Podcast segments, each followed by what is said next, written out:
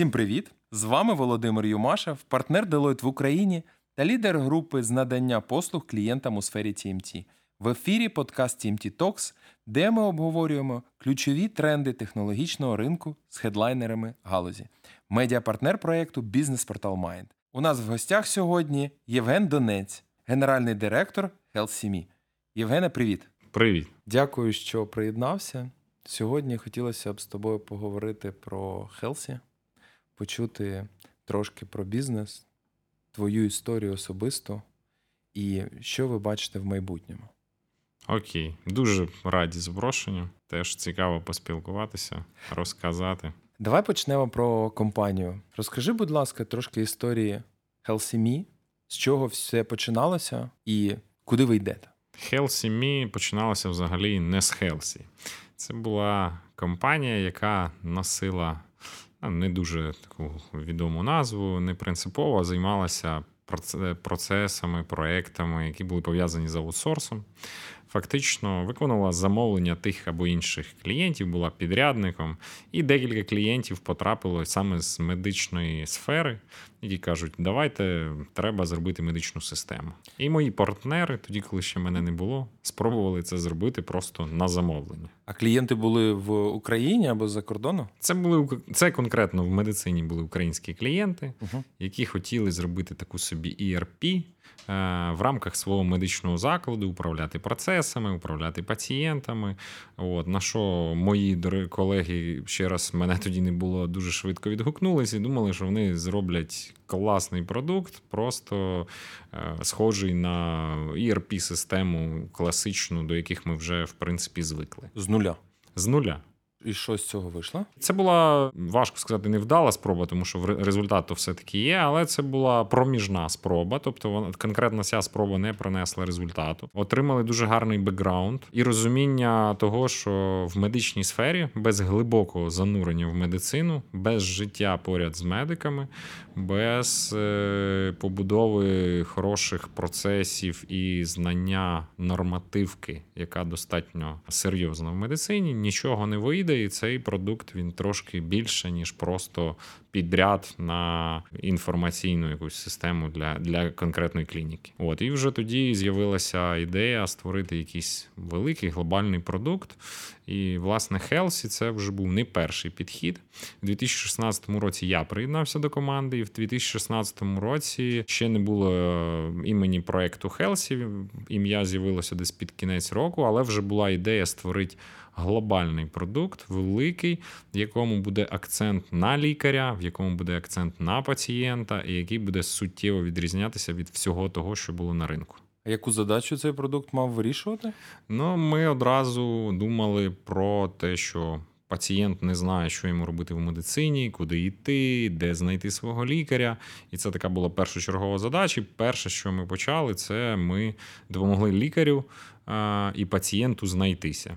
Пацієнт, коли мав потребу, був хворий або здоровий, але йому потрібен був лікар, просто вводив свою адресу, і система йому першочергово підказувала, де ж знаходиться його дільничний лікар. Тоді ще не було розподілу на сімейні, не було декларацій.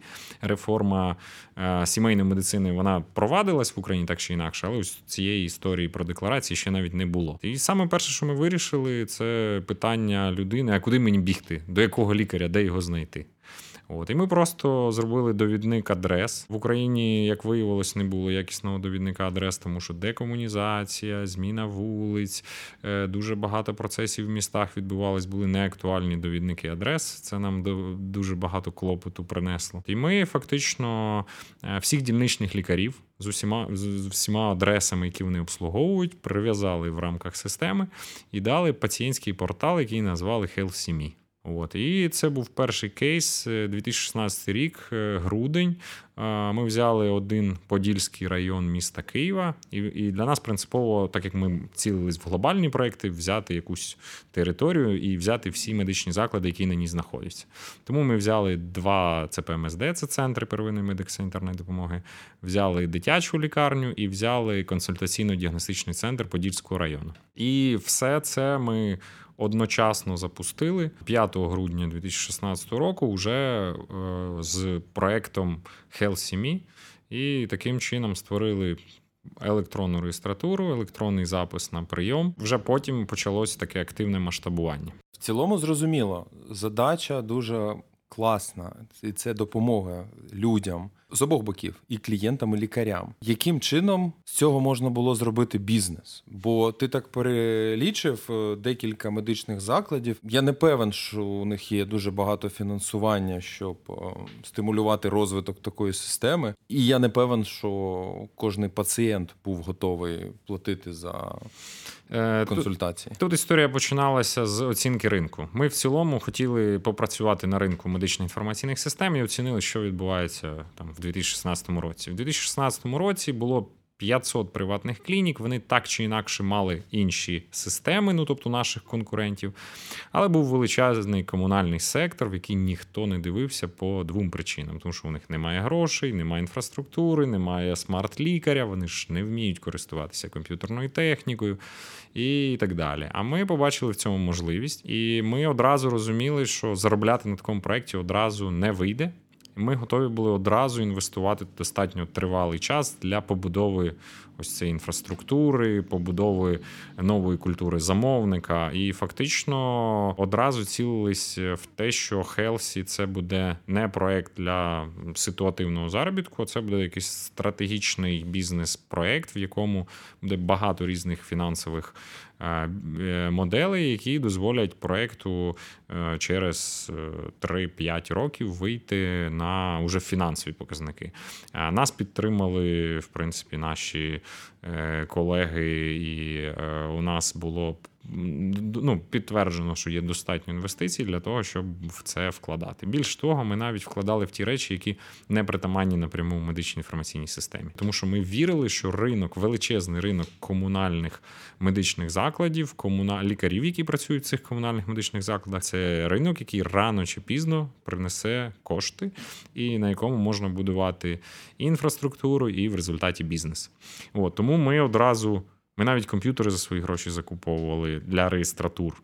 Ми навіть е, навчання комп'ютерної грамотності проводили для там 2,5 тисяч лікарів. Це перша така хвиля була абсолютно безкоштовно. а Навчання тривало більше двох місяців. Це були організовані класи, там теж були проектори, техніка, викладачі і так далі. В принципі, якщо так говорити. Е, то все почалось з віри в те, що нам потрібен лікар.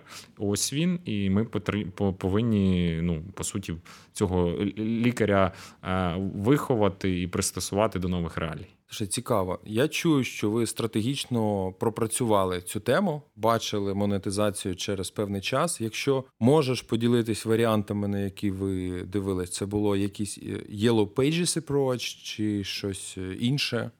Е, ми дивилися на проекти, які були вже на той час достатньо крупними і великими в Європі.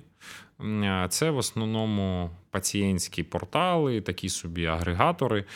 От. Але з іншої сторони, ми і в Україні бачили агрегатори е, пацієнтські, які вже на той час працювали, е, які просто шукали в інтернеті пацієнтів і вели їх до лікарів. Е, нам ця модель не дуже подобалась. Ми хотіли все-таки створити таку екосистему, в якій є обов'язково лікар і в якій є пацієнт. От. Але де взяти лікаря, теж було велике питання. Більше того, ми хотіли багато пацієнтів, тому що якраз ті системи, на які ми дивилися, вони мали великий трафік пацієнтський. І ми, власне, звернулися до декількох е, агенцій маркетингу і кажемо: а як зробити мільйонний трафік в системі HealthMe? Вони почали рахувати, і це були такі гарні суми в мільйонах доларів, як е, знайти, залучити з інтернету мільйони пацієнтів. Тому ми пішли іншим шляхом. Ми йшли до лікаря, до якого приходять пацієнти. І вже в лікаря пацієнт е, отримав доступ до HealthMe і вже тоді е, ставав нашим по суті користувачем. Власне кажучи, такої моделі в Україні не було. Це був вже наш винахід. Такий От. собі B2B2C. Да. І він на сьогоднішній день виправдовується, тому що ну ми дійсно маємо дуже гарне покриття лікарів які для нас, перш за все, ми їх дуже любимо, цінуємо, тому що знов таки ми не вкладали грошей в рекламу, в залучення пацієнта. Ми ставили в реєстратурі HealthMe, Ми вішали плакат, ми вчили лікаря, давали лікарю візитівку, казали лікарю, щоб він стимулював записувати пацієнта онлайн, щоб пацієнт не сидів в черзі, вішали плакати на двері, не сиди в черзі, записуйся онлайн. Дехто, прийшовши в чергу, швидше потрапляв онлайн, ніж ті люди, які вже перед ним сиділи в черзі. От, І це дало свій ефект. В Україні фактично е, з'явилася культура запису на прийом до лікаря комунальної клініки онлайн. Але не тільки комунальної, до речі, в той час, в 2016 році, букінга в ріал-таймі, ну тобто я записуюсь на конкретний час до конкретного лікаря і на цей час прийду, не не було. Тобто HealthyMe якраз в Україні тоді став таким першим. Були проекти, які дозволяли там прийти в клініку, стати в чергу, користуватися якимось е, е, терміналом і так далі. А, А ми пішли по історії: в тебе є смартфон, в тебе є інтернет. Ти ввів свою адресу, знайшов свого лікаря, записався на прийом, прийшов до лікаря, лікар тебе прийняв той самий час, ти здивувався, як це в комунальній клініці лікар тебе прийняв там в 11-15, написав в Фейсбуці своїм друзям. А потім пішла така лавиноподібна історія, і взагалі це стало трендом. А плюс це було по суті дуже дуже гарною підтримкою тих е, тенденцій, які на той час вже запроваджувалися в реформі. За пацієнтами йдуть гроші. Дуже важливо, щоб лікар знав своїх пацієнтів, давав їм сервіс і так далі. Як зараз система працює? Ну зараз е, ми насправді так і ділимо свої фокуси на дві частини. Це велика пацієнтська частина. Ми трошки більше півроку тому запустили application, тому що раніше сервіс працював тільки через веб, тільки через браузер. А от ми назбирали мільйон двісті тисяч скачувань за достатньо короткий, я вважаю, період, і сервіс постійно тримається в трендах по по скачуванню. Це через вакцинацію або по вакцинація вакцинація теж зіграла свою роль, але в принципі, я хочу сказати, що Хелсі завжди був вчасний. Це іноді була наслідком наших титанічних зусиль, тому що ми, от коли бачили цю можливість, ми просто вкладали туди неймовірну кількість зусиль команди нашої, яка ночувала на роботі, просила купити нам диван. Ми будемо тут спати, прямо і тут працювати.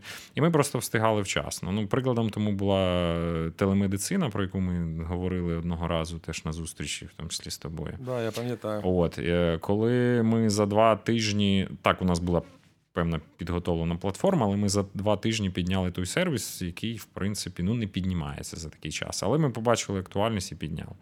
От і тому, в принципі, запис на прийом був вчасний, тому що тоді ринок потребував якихось таких рішень. Але найважливіше, мабуть, все таки було наш.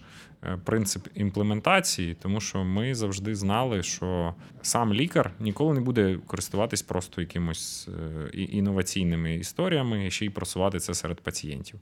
Тому ми дуже багато уваги уділяли, тому щоб е, переконати лікаря, зробити його лояльним до сервісу, зробити сервіс інструментом лікаря, а не нашим інструментом заробляння грошей. І і, це і це дало знаки. Е, зараз е, знов таки вакцинація почалась. Е, на ринку існують просто десятки різних систем, їх більше п'яти десятків. І ви ж бачите, що в вакцинацію, в те, як записатися, як отримати результат, особливо ніхто не пішов. А Хелсі, розуміючи всі плюси і мінуси, тому що е, хтось хоче, хтось не хоче. Ми в цю історію повірили. Ми повірили, що вона потрібна. От і так дійсно вакцинація теж додала популярності сервісу, тому що з'явилася така необхідна річ мати вакцину, записатися на вакцину, бачити, я вакцинований чи ні. От і це спрацювало. Це це теж було вдале рішення. Ну якщо повернутися назад, тут було запитання взагалі наше на який як ми бізнес бачили. Е, то от е, знов таки Хелсі бачив велику кількість пацієнтів, яких можна монетизувати. От, Тому задача була в тому числі залучити цих Було розуміння, пацієнтів. як? Що, Що це мало бути? Ну, є класичні бенчмарки, є приклади, як це робиться, тобто транзакції. Е, ти крос-сейлиш, продаєш щось пацієнту, заробляєш на на транзакціях. Тобто, в цілому було розуміння, що великий пул пацієнтів це може бути дуже добра аудиторія, з якою можна працювати по різних напрямах. Ну, все вірно. Ми насправді хотіли знайти свого лояльного користувача, не спішили йому продавати все підряд. Ми чекали, поки він буде готовий споживати потрібний для себе продукт, а ми вже зможемо на цьому е, заробляти гроші. І насправді ми з пацієнтом досі не спішимо. Тому що є окремо лікар. В лікаря ми теж інвестували і е, на початку не брали гроші. Зараз ми все-таки пішли в класичний SaaS, тобто ми даємо доступ лікарю до сервіса і за кожен місяць активної роботи отримуємо плату за користування. Але перший час ми абсолютно ні з кого з лікарів не отримували цих коштів. Це теж була наша інвестиція. Зараз лікарі користуються. Е, Це вигідно для лікарів? Користуватися? Да. Ну я вам скажу, що зараз лікар е, не може не користуватися, але він власне може вибирати, тому що продуктів на ринку дуже багато. На що він звертає увагу? На простоту і швидкість внесення інформації відповідно на затрати його ресурсів тому він е, обирає більш зручну, більш швидку систему. Плюс е, за рахунок того, що змінилася е, форма фінансування комунальних і державних закладів, то фактично це інструмент для того, щоб внести всі необхідні дані, на базі яких держава лікарю заплатить. Тому ми стали оператором по суті адміністрування лікарем пацієнта, і на базі цих даних е, він отримує фактичну оплату. Мені цікаво поговорити з тобою про а скільки ж це коштує? Да? Я пацієнт лікаря, я підписався, я підключився. Угу. А він з мене має там 300 гривень на місяць. В рік. А, на рік. Давайте я коротко розкажу, як заробляє лікар. Спочатку була ілюзія, що дійсно буде заробляти безпосередньо лікар. В результаті вийшло все-таки, що заклад отримає, але зазвичай у лікаря є все одно. Коефіцієнт, який залежить від кількості пацієнтів, наданих послуг і так далі. Основний принцип, який був покладений в реформу фінансування, яку ми фактично як сервіс підтримали, тому що ми розробляємо весь необхідний функціонал, надаємо лікарям. Це гроші йдуть за пацієнтом. Що це означає? Це означає, якщо лік до е, пацієнт приходить до лікаря конкретно, то саме за цього лікаря закладу нараховують кошти. Якщо в випадку сімейної медицини, первинної ланки, тобто це терапевти, педіатри або сімейні лікарі, з якими декларацію підписуємо, то це там діапазон від е, 370, здається, до там тисячі з копійками гривень за рік, в залежності від вікової категорії. За маленьких дітей збільшений коефіцієнт, за е, старших е, людей теж збільшений коефіцієнт. В середньому, якщо я не помиляю, щось в районі 630 гривень коштує державі обслуговування одного е, громадянина у сімейного лікаря на рік. І тобто ця сума пропорційно розбивається на 12 місяців. Власне, від цього лікар отримує кожен місяць свої кошти.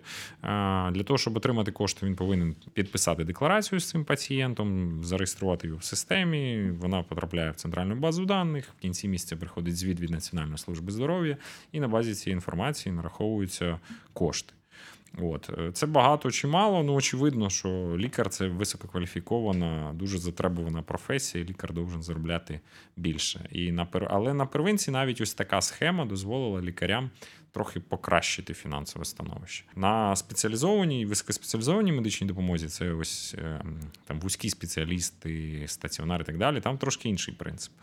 Е, і там принцип фіксації кожної послуги. Тобто, якщо послуга була надана пацієнту, то за цю послугу держава сплачує якісь кошти. Там теж є певний такий перехідний період, тобто не завжди прям так от ти прийшов, нарахувалось. Там є деякі речі, вони трошки спрощені на перехідний період. Але якщо, наприклад, ви приїхали в пологовий будинок і вам потрібно ну, отримати послугу пологи, то власне держава за вас нараховує там е, невелику, не малу, але якусь там в минулому році це було 10 тисяч гривень. В цьому році там вже збільшили суму грошей, і е, медичний заклад і лікар на цю суму розраховують.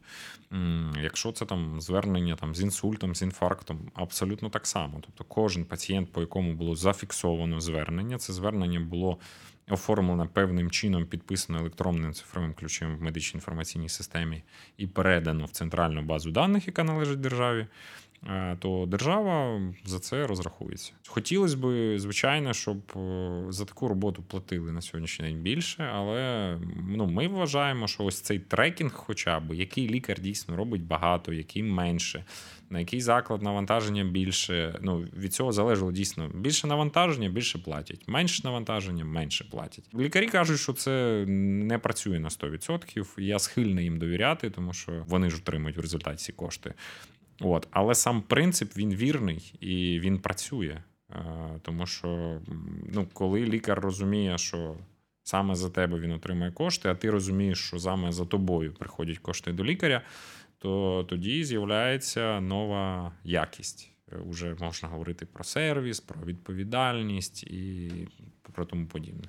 І скільки коштує підписка на Хелсі для лікаря? Ні, для лікаря в основному це фіксована вартість, це в районі 10 умовних одиниць, тобто це там е... на місяць, рік? На місяць, так. От Лікар сплачує, е, точніше, медичний заклад за кожного активного лікаря сплачує якусь абонентську ставку. Це невелика насправді ставка. Я коли був в Сполучених Штатах і спілкувався з сімейними лікарями, сімейними амбулаторіями, там в середньому кожен лікар за одне аналогічне робоче місце сплачує там 199, ну 200 доларів в місяць. От е, є і плюс податок. Е, ну очевидно, що там це більші затрати. Ну нема, ми не рівняємось ніколи не на Європу, не на Америку з точки зору затрат. От ми взагалі навіть, от і, і чому. Чому Хелсі е, стало в Україні достатньо масштабним проєктом? Тому що ми одразу зважали на відсутність інфраструктури і на відсутність фінансування цієї інфраструктури. Тому ми використовували максимально легкі зручні технології, які дозволять мінімалізувати затрати на внутрішню інфраструктуру, тому що побудувати хороші локальні мережі, е, закупувати хороші там комп'ютери, обслуговувати їх і так далі. Це все було це все було майже неможливо. Тому ми йшли шляхом давати мінімальні технічні вимоги для того, щоб лікар міг виконувати свої функції. Слухай, це супер, але при вакцинуванні я так бачу, що система отримала досить таке велике навантаження. Багато людей скаржились, що система, скажімо так, працює не ідеально. Я розумію, що Висить. таке. Да. Да. Я коли робив щеплення, то лікаря от знову зависло. Я розумію, що таке платформа. Я розумію, що коли різко збільшується кількість звернень до платформи, збалансувати складно. Але яким чином вам вдалося в кінці кінців цю тему подолати? Може не повністю, але хоча б частково, і де взяли фінансування на це? Е, ну тут же ж треба розуміти, що сама ось ця електронна система охорони здоров'я України, вона по суті двохкомпонентна. Тобто, якщо в нашому випадку, то один компонент це Хелсі, який знаходиться з інтерфейсом у лікаря або у пацієнта. А другий компонент це центральна база даних, яка теж має якусь спроможність сприймати цю інформацію, обробляти її там і складати у себе. От І тому тут е, треба розрізняти, хто не ну, хто не справляється, той, хто приймає, чи той, хто вносить інформацію. Е, буває і так, і так. Е, насправді. І центральна база даних теж проходила такі процеси нелегкі, але слава Богу, вони закінчились якраз напередодні вакцинації. Вже в вакцинацію ми зайшли з тим, що держава Е, без проблем почало додавати ресурси, коли просто не вистачало ресурсів. Але не завжди все вирішується просто горизонтальним масштабуванням ресурсів. Ну тобто, просто додали там ресурсів для дата-центру, і це, на жаль, не працює завжди, тому що є. Е, все одно якась оптимізація програмна, коли ну, процеси треба оптимізовувати на рівні програмного коду.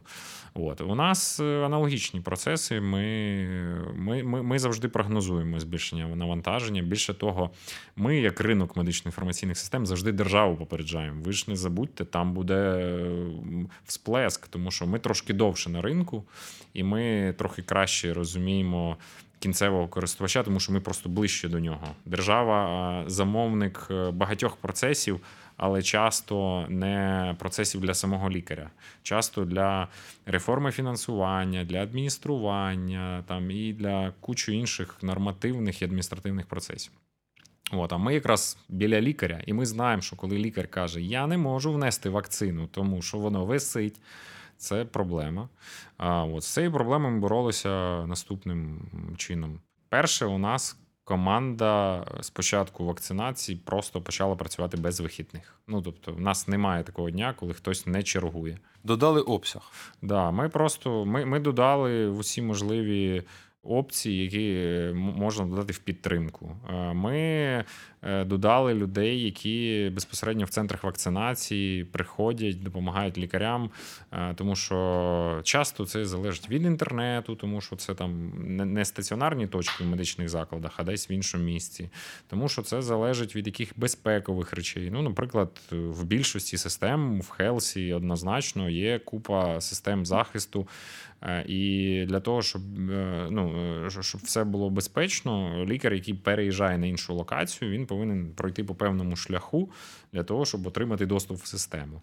От. А коли лікарі постійно змінюються, не всі знають ці регламенти. І у нас декілька разів було таке, що просто лікар каже: в мене не працює система. А насправді він не запросив доступ, тому що він надавав послуги зовсім ну, не на своєму стаціонарному місці. І ми далі вже міняли, змінювали якісь алгоритми, робили їх більш прозорими, зрозумілими і так далі. От. Е, взагалі, там кількість інформації, яку там споживає і переробляє система, вона дійсно сильно росте. І вакцинація цьому не єдина причина. Власне, от процес рухається до того, що все, за що платить держава, повинно бути зафіксоване в електронній системі. А ще плюс ми, як електронна система, ми знаємо про бікдату, про е, аналітику і так далі. Ми теж хочемо, щоб як можна більше інформації було зафіксовано в системі. І тому дійсно іноді кількість інформації, яка вноситься, обробляється в системі, вона росте. Дуже швидко, швидше, ніж ресурси будь-якої системи, центрального компоненту чи то системи Helsi, але ми намагаємося на це дуже швидко реагувати, в тому числі там і на архітектурному рівні, ну побуд... рівні побудови нашої системи, і на рівні обслуговування і сервісу, попереджаючи лікаря, що зараз є проблема, зверни увагу. І плюс ми завжди лікарю даємо план Б.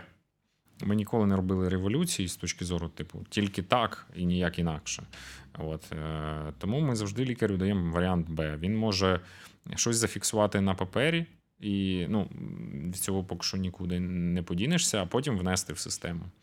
От е, або він може внести інформацію, але не відправити її в центральний компонент. Вона автоматично відправиться тоді, коли система буде більш розвантажена. Ну тобто є є різні підходи, і багато дуже і організаційних і технічних заходів за останній час було було прийнято. Ну і що дуже важливо, треба сказати, що такого рівня е, розміру і навантаження системи вони ну не створюються так швидко. Ну у нас 4 роки назад почала функціонувати ось національна система охорони здоров'я почалась з декларацій.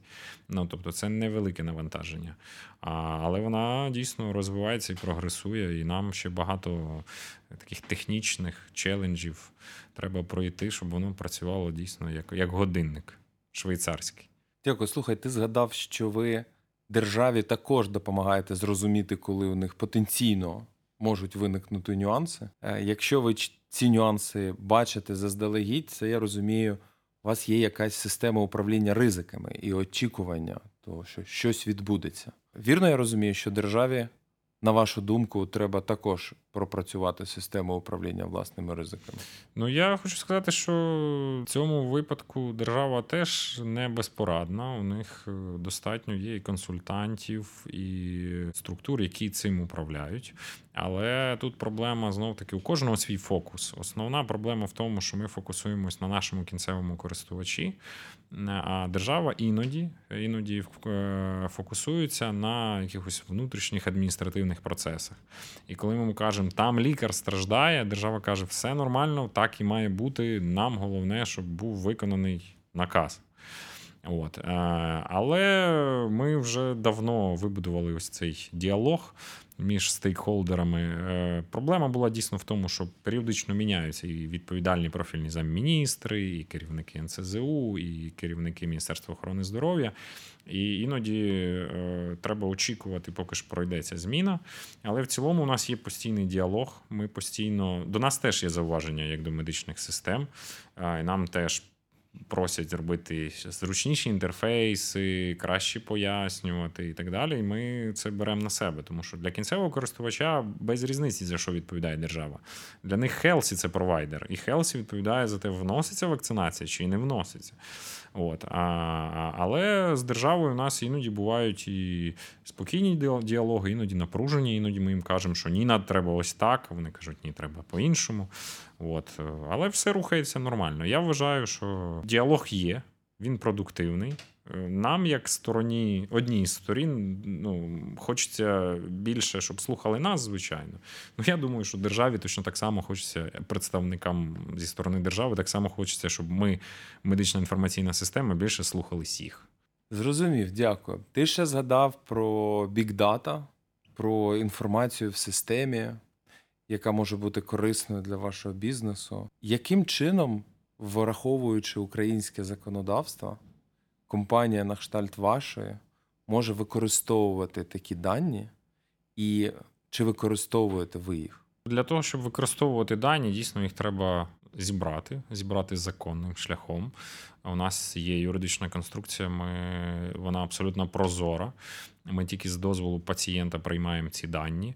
От Ми повідомляємо пацієнта, як, де вони обробляються, коли вони можуть передаватися. Ми говоримо про те, що передаємо ми дані, використовуємо тільки в рамках лікувального процесу. Але, наприклад, якщо пацієнту необхідно щось порекомендувати. Е, то в принципі ті дані, які ми накопичили про нього, так ми схильні використовувати їх для того, щоб рекомендувати щось найбільш доцільне е, пацієнту, куди йому йти, що йому робити. На сьогоднішній день ми ще занадто далеко від того, щоб казати, що ми монетизуємо наші дані. От, Але це ж насправді ну, у всіх на слуху, там дані, бікдата, їх можна продавати. Ми не сприймаємо дані чисто з точки зору продавати їх. Хоча аналітика, ну, е, деперсоналізовані дані, тобто вже е, якісь аналітичні звіти, ми вже на сьогоднішній день е, експериментуємо і ем, робимо е, якісь речі, які допомагають або прогнозувати, або слідкувати за якимись медичними процесами. І там очевидно, що на сьогоднішній день вже частині учасників ринку це цікаво. Чи достатньо цієї бікдати для того, щоб там прям заробити на продажі цих аналітичних панелей статки? Ну, поки що недостатньо, поки що ми ми це робимо більше навіть такої з дослідної точки зору. Але що важливо, що для того, щоб дійсно пацієнт отримав якісну медичну допомогу, для того, щоб лікар якісно провів прийом, кругом потрібна бікдата і. Е, там далі там лікарю підсказати, який протокол лікування можна сюди застосувати, підсказати, там, що його лікарі такої ж професії в такому випадку в основному роблять ось так. Е, пацієнту сказати, що ти знаєш, що зараз, е, враховуючи там попередні періоди і погоду за вікном і так далі радимо тобі там звернутись профілактично там на якийсь огляд. Ну тобто, це це недалекі речі. Ми плануємо це робити в будь-яких процесах, які на сьогоднішній день відбуваються в нашій системі. Ми так чи інакше працюємо з даними. У нас є окремий відділ. Ми не так давно його. Створили, який, в принципі, займається тим, що аналізує дані в більшості поки що для наших внутрішніх цілей, От, але комерційну вигоду вони точно можуть принести почув про юридичну конструкцію, почув про те, що якщо дані і обробляти для аналітики, їх часто потрібно анонімізувати. Так. Тобто, мабуть, нашим слухачам, починаючим бізнесменам в it сфері треба про це думати якомога частіше. А щодо користувачів, ендюзерів. Ти читаєш е, відгуки? Відгуки ти читаєш, це я вже почув. Чи читаєш ти угоду користувача, коли під'єднуєшся як споживач. як споживач, коли ти кудись під'єднуєшся? І е... дозвіл на обробку даних, коли ти ставиш тік the box. Це взагалі цікава історія. Дійсно, я ніколи не задумувався про культуру ось передачі своїх даних до того, як, мабуть, почав працювати в Helsi. Helsi це взагалі окремий домен. Це медицина, медичні дані вони достатньо специфічні. Багато хто за них переймається. Іноді дарма переймається, тому що ваші картки в реєстратурі в принципі загальнодоступні. От, а, Але е, ця культура на сьогоднішній день вона майже відсутня, тому що е, в побуті, тому що людина легко дає згоду на обробку персональних даних в супермаркеті, отримуючи якусь е, дисконтну програму. Але в той же час, коли вона в реєстратурі їм дають згоду Helsi, яка написана, виписана, і там дійсно достатньо деталізовано, е, до нас часто звертаються люди з бажанням не підписувати угоду, але попасти в систему Helsi. На що ми кажемо, ну це нереально. Ну тобто, це певний маршрут. Це умова. Так, це умова. Ну, тобто, якщо ви не дасте цю згоду, ми не можемо обробляти ваші дані. І я вам хочу сказати, що в медицині, е, в медичній галузі відношення до даних воно більш чутливе. Це теж грає свою роль. Е, ми. Ну, До нас є увага з приводу уповноваженого справ людини і офісу по роботі з персональними даними. У нас є свої фахові юристи, які постійно над цим працюють. І ну, плюс є ну, світові практики, європейські GDPR, е, який е, потроху імплементується і гармонізується в Україні. І я хочу сказати, що це. Прям для нас надто чуттєва, чуттєва тема для того, щоб нею не займатися. Тому ми постійно за це переймаємося. Так, а ти читаєш тепер угоди споживача? Тепер читаю. Читаєш, так? Я також, до речі. Тепер читаю і картки не беру всі підряд теж вже тепер. Я також декілька років тому з цією темою зіштовхнувся і почав читати. Ні, так, це це, це важлива історія. Я ну просто знов таки є, є ж такі масовані теми, там, що робить з нашими даними там соціальні мережі, що роблять там пошуковики, там і агрегатори. Там, а, ну, тобто є, Це це такі прям трендові теми. Там За нами слідкують, там мобільні оператори за нами слідкують і так далі. Але є набагато простіші речі. Ну, ви реально там ходите в магазин, підписуєте згоду на обробку своїх персональних даних, просто беручи картку магазину. Ну, тобто, вони теж обробляють ваші дані, вони теж ведуть якусь базу даних. І там теж повинна бути певна культура е, цієї всієї історії. І е, ну, я, я реально почав е, зважати навіть на такі речі. Супер. А коли говорити про клієнтів, клієнт в Україні. Він чимось відрізняється від клієнта в інших країнах, з якими ти особисто чи твої колеги взаємодіяли. Ти згадував Естонію, ти згадував Сполучені Штати Америки, ти згадував Європу в цілому. Ну, треба розуміти, що ми ж брали ринок, який на сьогоднішній день е, переважно це комунальний сектор. Тому комунальний сектор він сам по собі специфічний. Але в Україні ну, треба розуміти, що більшість медичних закладів, більшість, переважна більшість лікарів це лікарі, які працюють в комунальному медичному секторі. І ми працюємо дуже часто з комунальними е, некомерційними е, підприємствами. До цього це взагалі були комунальні заклади. Е, ну, тобто там є своя специфіка mm-hmm. роботи з цими закладами. Зараз ми дуже рідко стикаємось з казначейством, але раніше навіть з ним стикались. Ну і тут, в принципі, є оця бюрократична історія, тобто це не класичні підприємства. Ми проводимо тендери. Ну точніше, вони проводять тендери, ми в них приймаємо участь. От слухай, ну ти порівнюєш бізнес, там, де простіше приймаються рішення, і бізнес має зважати на регулювання, проте він може рухатись вперед. І є окремо державний сектор, комунальний сектор, якому притаманні ті самі риси, що і державному сектору. Якщо порівнювати ваш досвід з українським клієнтом і досвід колег, з якими ви спілкувались, ну, мабуть, хтось також працював з державою, мабуть, хтось також починав, коли не було платформ на тих ринках, тощо ось є різниця, чи ми і, проходимо той самий шлях? Е, очевидно, є різниця. Але не можна сказати, що вона настільки кардинальна. Ну тобто, е, я вам скажу, що я коли в Сполучених Штатах е, в шикарному дитячому госпіталі просто ну, ідеально архітектурно, дизайнерськи зробленому, спілкувався з лікарем, і він мені так само казав, по суті, ті самі речі, які кажуть лікар в Україні, я зрозумів, що різниця не така вже й суттєва.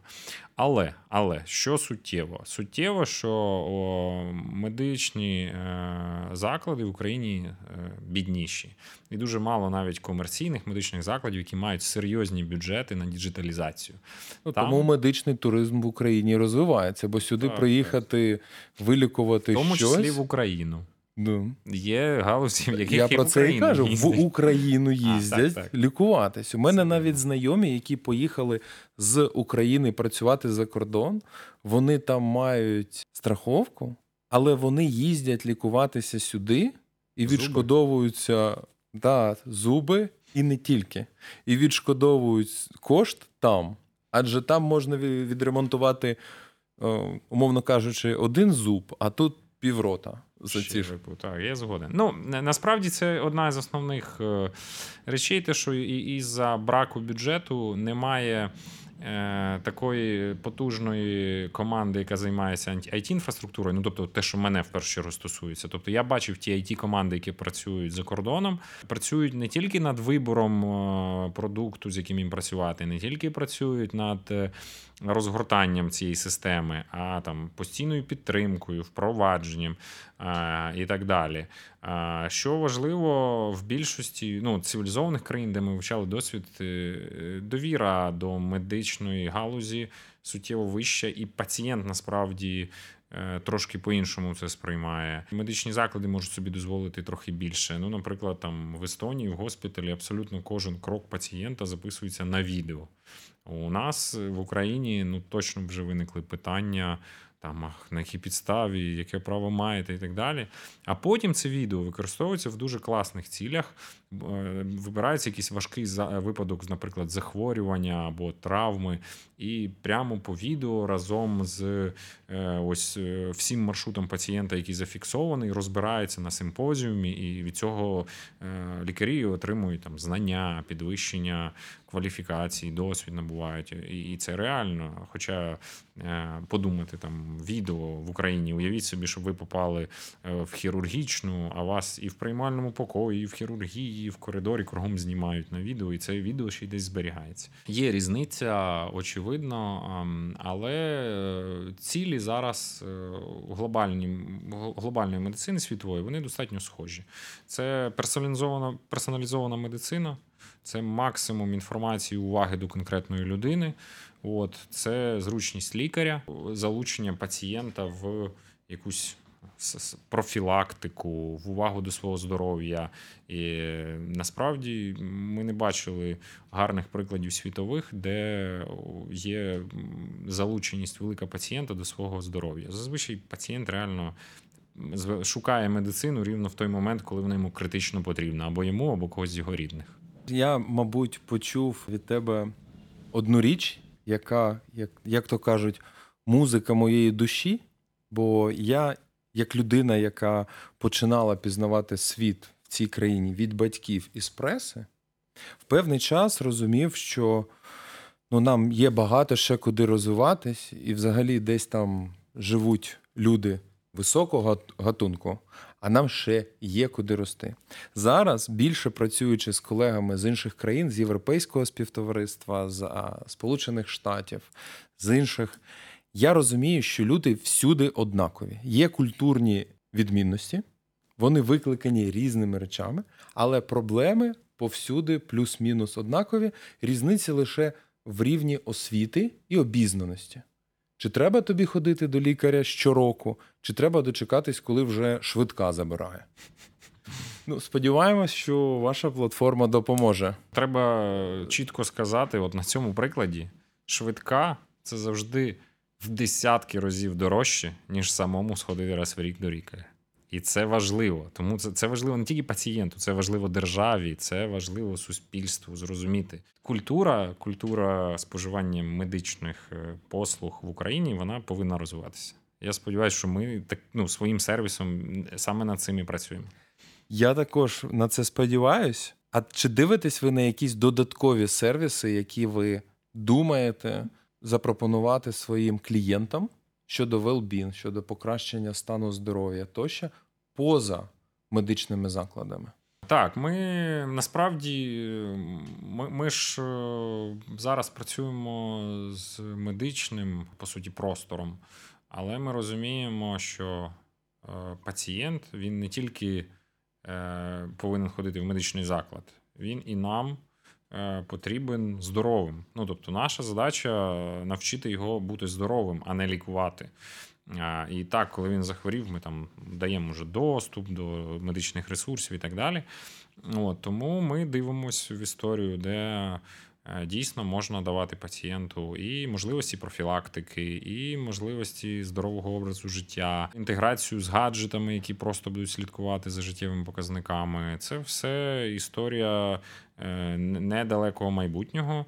І більше в тому, в тому того, ось ця історія про бікдату, е, про роботу з бікдатою. Це робота про штучний інтелект, який буде підсказувати пацієнту, як йому залишатися здоровим і не обов'язково одразу говорити про візит до лікаря. Ну так, ми з цього починали, тому що це така це вже ескальована потреба. Пацієнту треба прийти до лікаря. От, Але в цілому ми бачимо у нас в культурі, мені здається, так що ти йдеш до лікаря, коли вже заболіло. Так, так. Десь там поле чи тягне. Все вірно. Треба йти. Ні, у нас у нас є і плани по чекапам. Ну тобто пропонувати людям стимулювати, проходити чекапи без е, потреби на те. У нас є Очевидно. так. У нас є історія, в яку ми теж віримо, і сподіваюся, теж до неї дійдемо. Це принципі, здоровий образ життя, і харчування, і фізична культура це те, без чого неможливе е, фізичне здоров'я людини. Е, от е, і ну, це ж окрема штука на додачу до того, що ви робите зараз. Да? Електронна система, електронна реєстратура, реєстрація до лікарів тощо. І це неабиякий шмат роботи, який треба зробити. Це ви робите своїми власними зусиллями, як Хелсі, чи з кимось партнеритесь. І якщо партнеритесь, чи можеш поділитися з ким, на яких засадах? Ну, ми ми насправді великі мрійники, але ж ми розуміємо, що все і дуже швидко зробити не вдасться. І команда наша має поки що якісь об'єми достатньо зрозумілі. От е, Тому ми не відкидаємо як залучення просто вже готових сервісів, але які можна е, інтегрувати ось цю екосистему. Ну, тобто, наприклад, ми не бачимо сенсу випускати свої гаджети, якщо на сьогоднішній день е, провідні виробники вже мають достатню кількість там годинників і браслетів, всіляких і так далі. І Тому в цьому немає питання винаходити щось нове. Приходять От. до вас зараз? Е, до нас постійно, до речі, приходять, і, на жаль, не завжди вдається все швидко брати в роботу, тому що ну, ми просто проводимо якусь внутрішню пріоритизацію і розуміємо, що просто не на часі. От, якісь, е, Але у нас є і партнери, з якими ми працюємо. Ну, Наприклад, там нещодавно ми спрацювали там з компанією Київстар, яка е, знов таки в період вакцинації допомогла нам з інформуванням е, пацієнтів. Ми просто казали пацієнтам, що записатись на вакцинацію можна ось тут, тому що люди ще не знали, що таке центри масової вакцинації, як туди потрапити. Мені просто купа знайомих обривали телефони і казали, Женя, що робити з вакцинацією. Слухай, я сам тобі писав. Е, от. Ну, У вас був складніший кейс. Е, цілому корпоративна вакцинація це ще там окрема історія. А, І і ми, наприклад, от з компанією Київстар ми гарно поспівпрацювали. Я думаю, що далі будуть е, теж цікавинки. А, великий телеком-оператор, е, велика інформаційна медична система. Їм цікаво е, допомагати в медичній історії. Нам цікаво залучити їх досвід комунікаційний і так далі. От і і я ну, не хочу спойлерити, але. Ну, Далі пацієнтські сервіси будуть розвиватись трошки швидше, ніж раніше. Чому? Тому що у е, нас вже з'явився цей е, лікар, такий smart-лікар, який вже дійсно не завжди швидко, але вміє вносити дані в електронну систему, вміє з нею працювати. От е, Тепер будемо ще більше працювати над тим, щоб сам пацієнт вносив. Ну, Наприклад, там ви пішли в лабораторію, отримали якісь аналізи поза рамками там, вашого прийому у лікаря, але у вас буде можливість внести їх в систему Helsi. Для того, щоб вони дійсно були у вас всі зібрані, всі в одному місці, накопичені, і в тому числі ваш лікар міг отримати швидко до них доступ. Слухай, а що ти думаєш про digital медицину? Да? Тобто я завантажив усі дані, і в кінці кінців е, система мені сказала з певним рівнем вірогідності, що ж зі мною таке відбувається зараз. І мені не потрібен лікар. Чи ні? Чи потрібен? Е, Поки що зарано говорити, що комусь не потрібен лікар. Але точно історія з збором інформації, симптоматики і побудовою швидких і більш доцільних маршрутів для пацієнта це історія, е, в яку ми віримо. Тому що е, ну, просто е, дуже часто зіштовхуємося з тим, що ну, люди просто не знають, куди їм іти з тими чи іншими питаннями, як навіть лікаря звати, який вирішує ті чи інші проблеми. От Тому, от якраз накопичивши потрібну кількість даних, ми якраз будуємо сервіс, е, який буде допомагати. Асистувати е, людині і казати їй, куди ж їй бігти. Можливо, можливо. І і якісь рішення можна буде приймати більш серйозні, ніж ніж до до якого лікаря йти. От, Але навіть на такому простому кейсі, ну, наприклад, там, е, у кого, якщо у вас е, там болить нога, а ви не знаєте, йти вам до хірурга, травматолога чи не знаю, там судинного хірурга. От, е, І іноді, іноді це дуже важко розібратися, до кого ж просто просто йти. Тому там, зібравши достатню кількість інформації з пацієнта, просто можна хоча б йому підсказати, так до кого ж йому все-таки записатися і ну, і прийти на прийом. Класно, ми так плавно перейшли до рекомендацій лікарів. На порталі Healthy є зірочки, оціночки, відгуки по лікарях. І наскільки ви вважаєте їх неопередженими, і чи довіряють їм людям? Адже на сьогоднішній день в певний момент часу певні продукти, скажімо так, ну більш поширені, вони е, протягом декількох днів отримують декілька сот відгуків, і в кінці кінців продукт стає в лапках найкращим для користувачів. І люди не довіряють. Звичайно ж, медицина це інше. Ну, у нас дуже складна система відгуків, я скажу, е, ну, продумана і достатньо складна, в тому числі завдяки ось цій складності і продуманості. Е, ви можете самі подивитись в системі. У нас не всі лікарі мають е, одразу рейтинги і так далі, тому що у нас є певні алгоритми закладені всередину, які працюють з тим, який пацієнт, коли, скільки відгуків. Е, ну тобто в цьому є е, логіка, не просто так, я що хочу, та й напишу про лікаря. Ні, ти спочатку потрап до нього на прийом. Е, лікар повинен відмітити, що цей прийом був, і в тебе на якийсь період дається можливість залишити цей відгук. Більше того, ти там як цей відгук прийде цьому ж лікарю і головному лікарю, і вони теж побачать цей відгук. Якщо він буде конструктивний, то це в принципі вплине на лікаря в подальшому, і ми там сподіваємось покращить в цілому історію. Тобто відгуки не тільки для рекомендацій іншим пацієнтам, це ще і. Відгук управління якістю, так, так, зсередини. І е, якщо говорити про довіру до цих відгуків, я думаю, що е, у нас не було цілі доказувати, чесно кажучи, ніколи, що от вони прям настільки валідні, будемо казати. От, Але от та логіка, яка на сьогоднішній день у нас існує, от вона дійсно підтверджує, що відгуки хороші. Е, з точки зору якості, ну що їх залишив не хто-небудь і їх не просто накрутили. От, Але це окрема історія. Ми її теж плануємо розвивати. Взагалі, історія з вибором лікаря, наприклад, сімейного лікаря. У багатьох людей досі таки немає сімейних лікарів. А в зв'язку із вакцинацією, сертифікатами, там різними речами люди почали шукати сімейних лікарів. Ми зараз теж готуємо невеликий апдейт по підбору сімейного лікаря. Як його там легше вибрати, ближче, далі, там краще. І, і в принципі, це це, це теж запит, який, який для нас актуальний, і ми його будемо реалізовувати. Слухай, а по відгуках це інструмент управління якістю.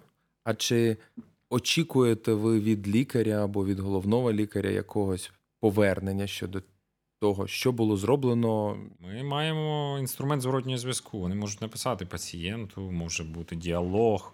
От, І, тобто, і як часто є діалог? е, ну і не можу сказати, що часто, але Ну, є, у відсотках, е, наприклад. 3 відсотки, 10. Ні, я думаю, що менше 3%, тому що ну, у нас реально дуже велика кількість лікарів, і в більшості це рутинна робота, щоденні прийоми. Не так багато пацієнтів хочуть прямо понаписувати щось лікарям. От, але це працюючі інструменти, і дуже рідко я, до речі, бачив такі якісь суттєві відгуки. Не просто там е, дякую, прийом сподобався, е, які не отримали відповіді. Тобто лікарі дуже часто відповідають. А головні лікарі є головні лікарі, які прям моніторять і виловлюють там негативні відгуки, і там працюють з лікарями. Дехто навіть замовляє тренінги по спілкуванню з пацієнтами. Та? Так, ну і це в комунальній медицині, а в приватній так і тим паче. Ну, в приватній зрозуміло. Такі інструменти дозволяють без якихось складних побудов.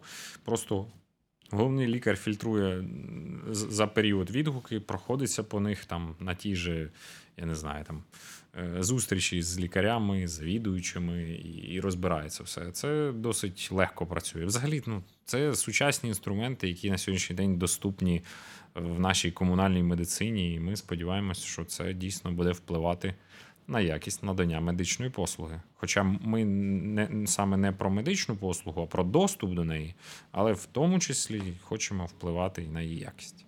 Супер, дуже дякую. У мене ще дуже багато питань, але час пливає, тому я задам два. Угу. Перше питання: скажи, будь ласка, коли ти дивився на досвід інших країн, чи є в ньому щось таке, щоб ти прям мріяв зробити в Україні, щоб у нас також так працювало? Ми багато дивилися на досвід інших країн і бачили і, вертольоти, і дуже круту інфраструктуру. З того, що би ми хотіли взяти, е, це унікальна насправді історія про те, що ми почали робити ось ці медичні сервіси в час більш зручних і більш швидких технологій. І насправді у нас є можливість зробити навіть краще, ніж е, все те, що ми бачили. Я в це вірю. Ми абсолютно всією командою переконані, що у нас е, це вдасться.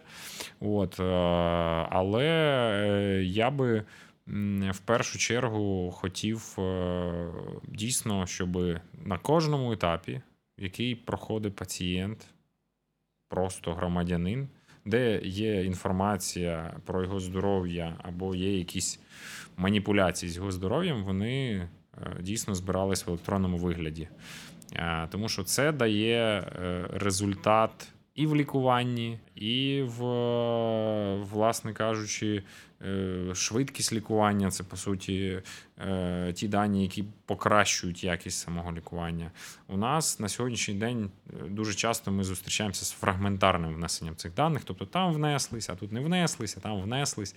А в багатьох дійсно хороших госпіталях, в яких ми були, пацієнт від того, як його забрала швидка, і до того, як він там вже здоровий після одужання, в них накопичиться ця інформація. І таким чином якісніше виходить працювати з пацієнтом. Ти ключову річ сказав у багатьох госпіталях. Питання, чи в країнах. Адже я знаю багато людей, які працюють в інших країнах з даними. Вони кажуть, є госпіталі, які топові, які працюють, які все мають в електронному вигляді, не завжди діляться цими даними, але там є все. Але якщо в цілому по країні подивитись, то так, щоб всі дані зняти по кожному пацієнту, то Ну і кажуть, що Ізраїль зробив е, дуже гарний кейс, особливо на прикладі вакцинації, коли вони Мгм. от швидко вносили, швидко вакцинували, бачили, скільки населення вакцинувалось. Я погано цей кейс, е, на жаль, знаю ізраїльський, тому що ми з ними почали спілкуватися там вже після того, як вони навіть запустили вакцинацію. Але якщо, наприклад, брати там естонський кейс, е, там є кабінет громадянина. В цьому кабінеті громадянина є всі електронні рецепти.